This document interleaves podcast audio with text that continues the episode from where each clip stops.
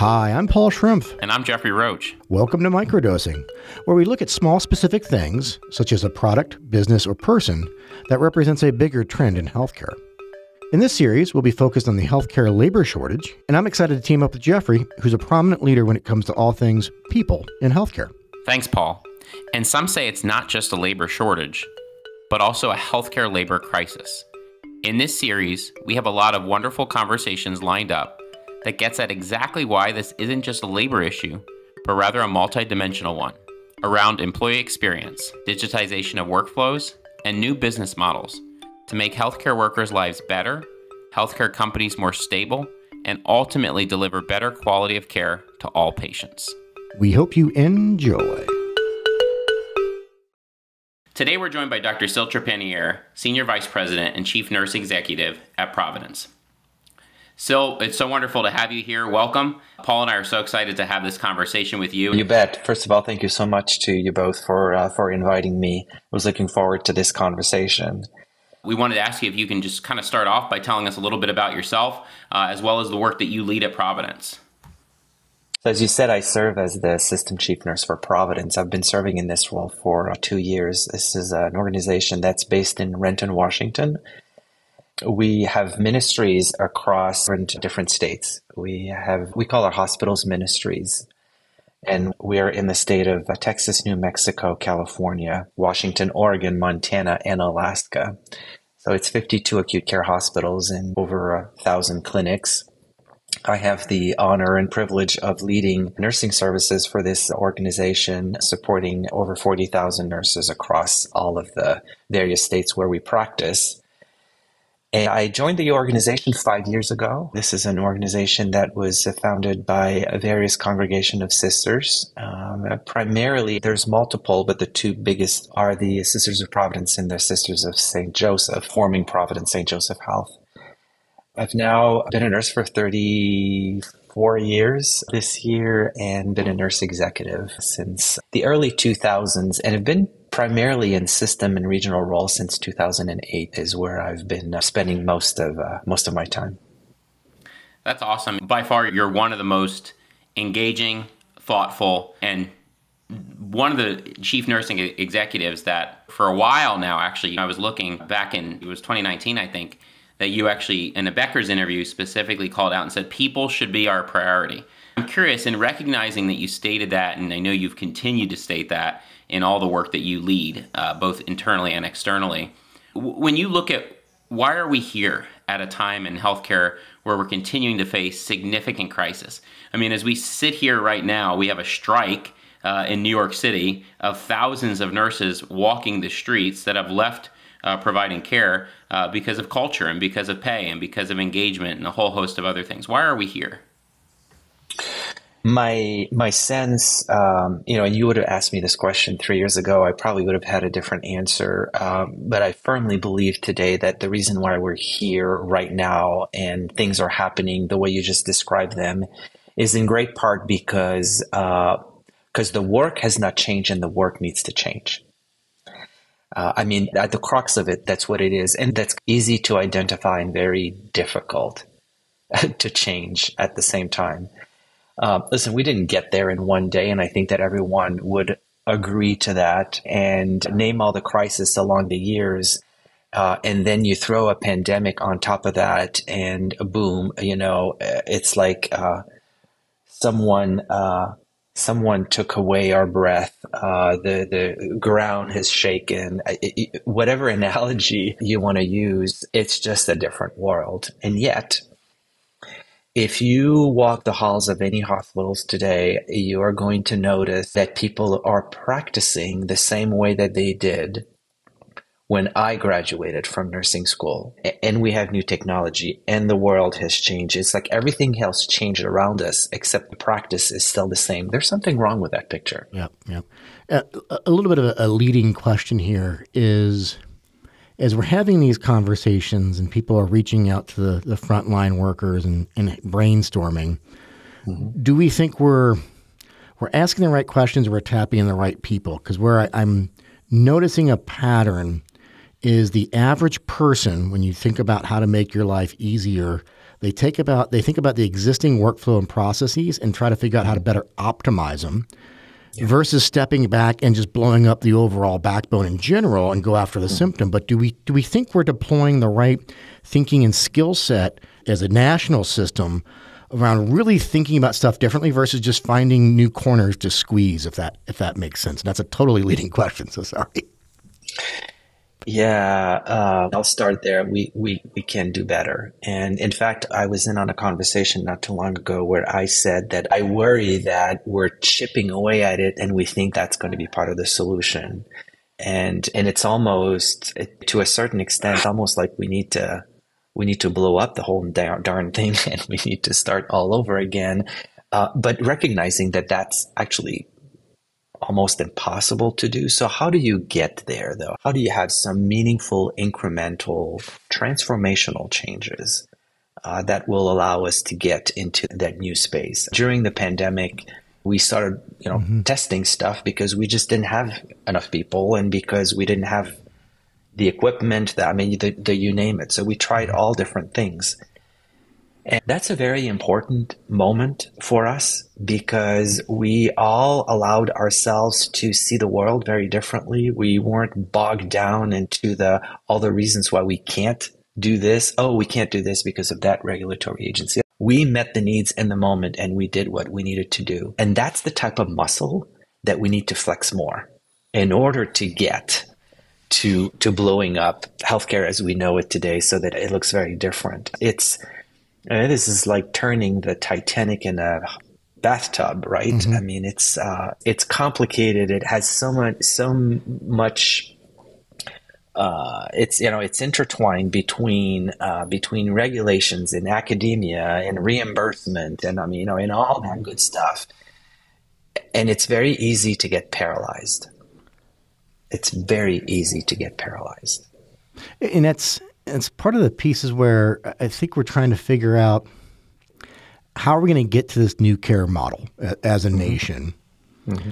Um, I can buy into some interesting arguments around the more digital first or virtually native or the care coverage plans. But when we look at the larger health systems, traditional systems, what do you think's the their advantage to make this happen? What do you think's going to be holding it back? But it's I've been hearing this repeat phrase, and you didn't mention the word uh, crisis or disaster, but normally paired with that, many, many, many health systems love to step back and pride themselves on how they responded to a crisis. So when they had to change, we stepped up and changed. But when you have to opt into it, nobody seems to be opting in with that same zeal and gusto versus when they have to.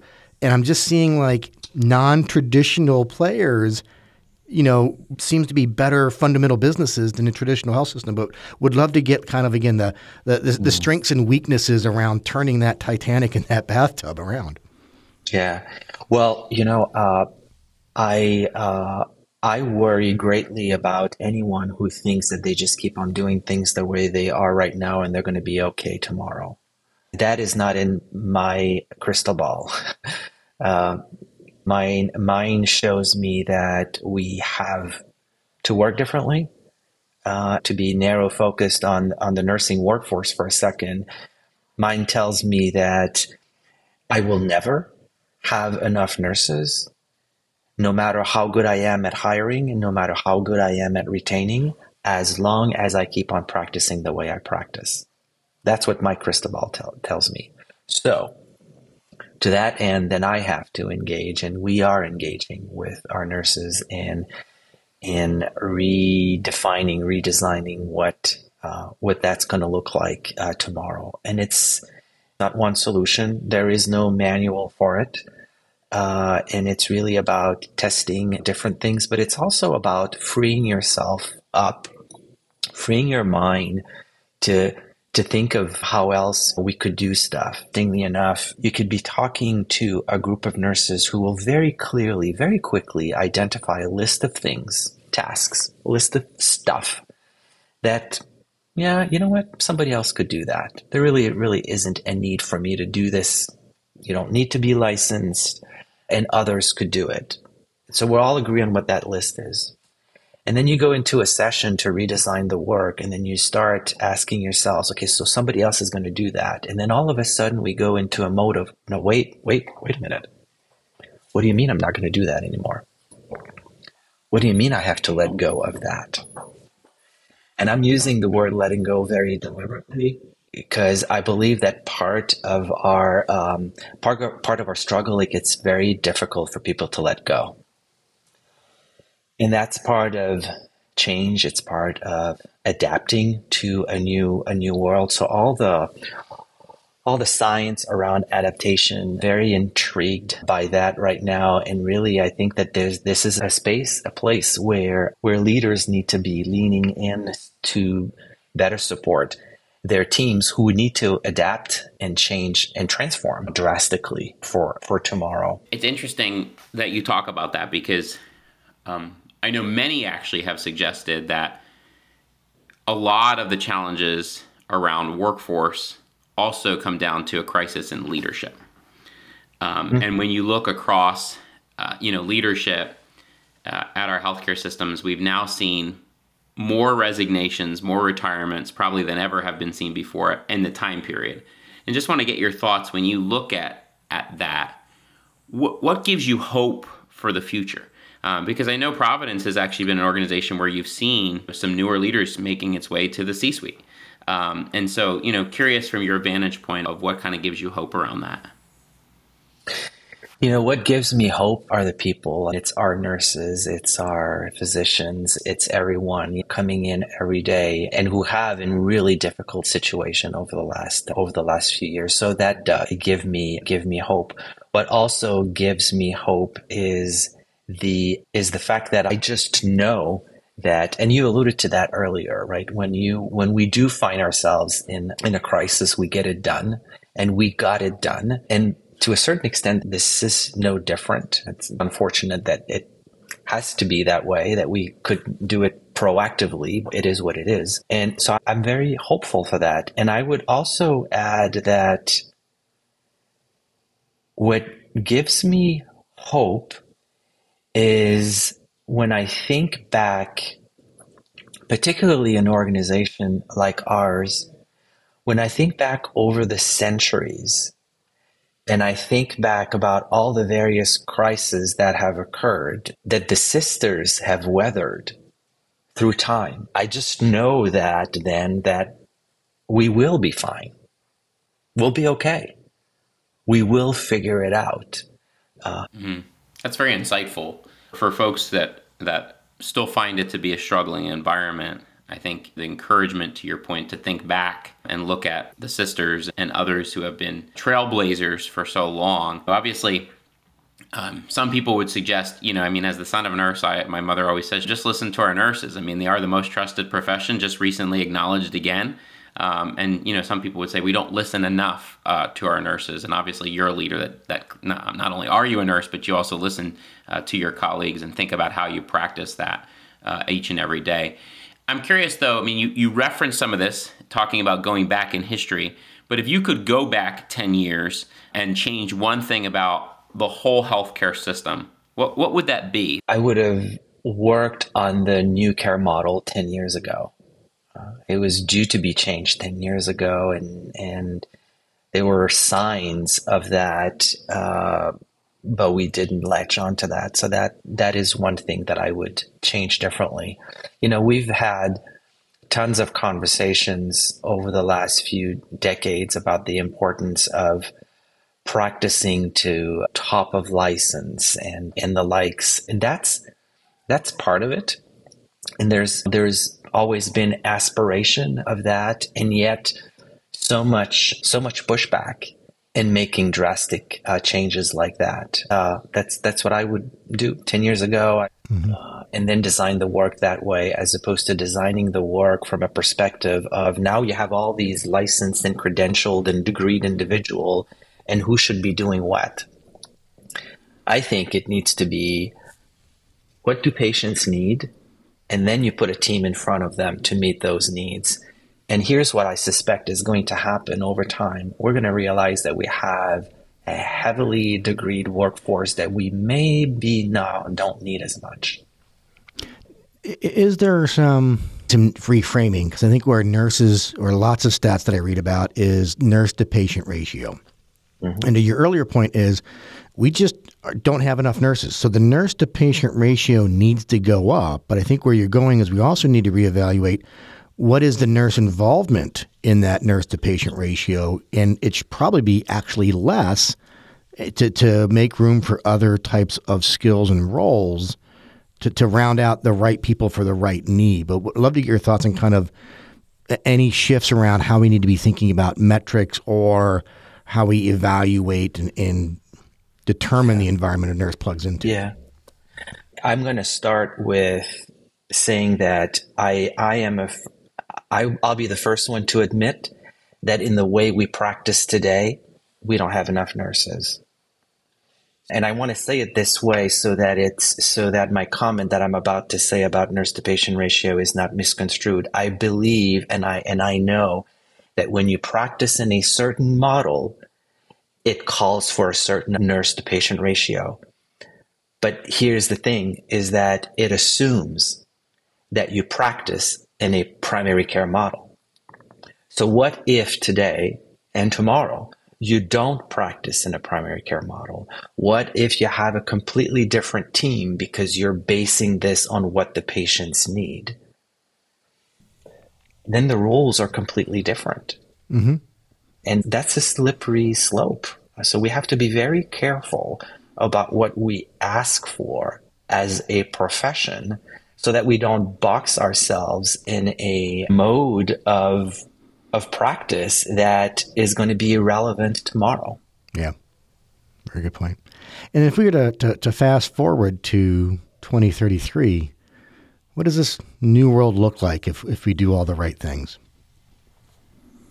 Uh, well, for one thing, it's going to bring joy back in the practice, right? So imagine a world where you where the entire healthcare team is is deployed so that you meet the needs of our patient. Well that's going to bring joy back in practice. It's you're going to feel like you're fulfilled by doing what is it that you are that you are doing. It's it is also going to make for a much better experience I would argue that it's then going to be a much safer place to give care, but a much safer place to get care.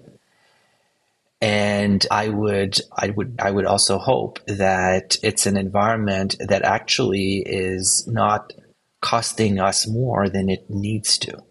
Because that's also another thing that we need to be very mindful of. We can't afford our healthcare system the way it is right now let alone infusing so many licensed individual and not necessarily meeting the needs of our patients anyway. Aren't we doing the definition of insanity, which is keep on repeating doing the same thing and expecting different results? We kind of sort of are.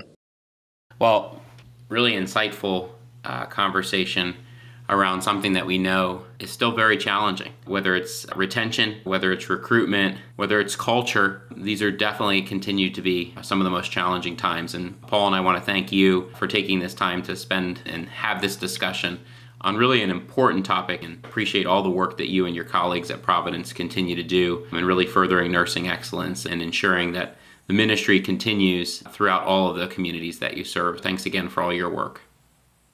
And thank you for the invitation. Thanks for the conversation.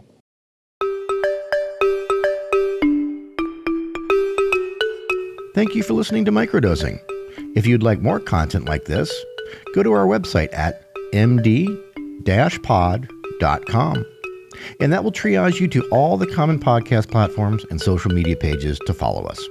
Until next time, cheers.